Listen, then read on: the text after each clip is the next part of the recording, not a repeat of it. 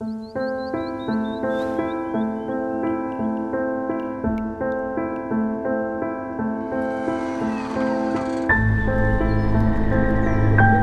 do you do?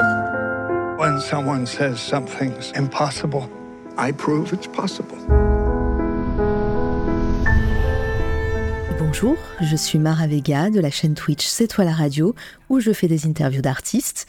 Mais aujourd'hui, je prends le micro pour vous parler d'une série Amazon Prime qui est devenue un coup de cœur immédiat pour moi. Et c'est Tales from the Loop, créé par Nathaniel Alpern et surtout basé sur les illustrations de l'artiste suédois Simon Stallenhag. Les illustrations, très connues maintenant, sont faites de façon digitale. Elles mélangent des éléments de science-fiction avec des décors plutôt sobres et ruraux.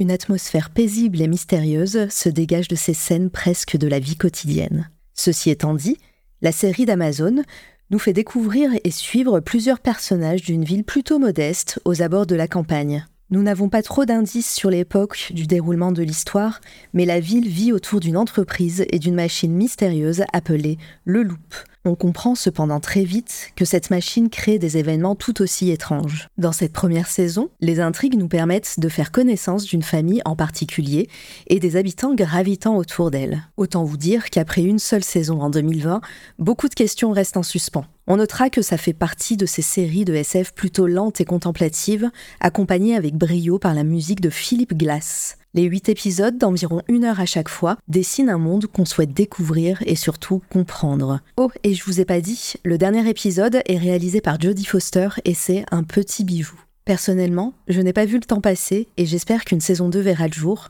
Entre parenthèses, je n'ai pas vérifié cette info avant d'enregistrer, donc j'espère ne pas être déçu. Enfin, pour continuer la découverte de l'univers, l'artiste Simon Stallenhag a bien sûr dessiné des dizaines d'autres illustrations compilées dans des artbooks que je vous conseille évidemment. Pour les rôlistes, un JDR Tales from the Loop existe chez Free League, édité en France par Arcane Asylum Publishing, qui est un excellent jeu et une très bonne porte d'entrée au jeu de rôle en général. Voilà pour moi. J'espère vous avoir donné envie de regarder cette série et merci surtout à Spoilers de m'avoir invité pour ce calendrier de l'Avent et je vous dis à très vite. See, there's nothing to be afraid of.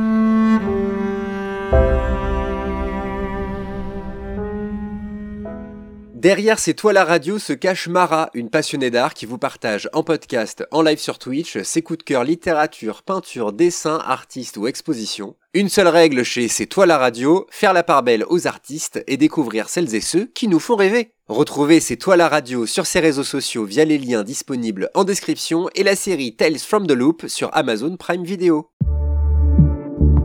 Bonus. Trax.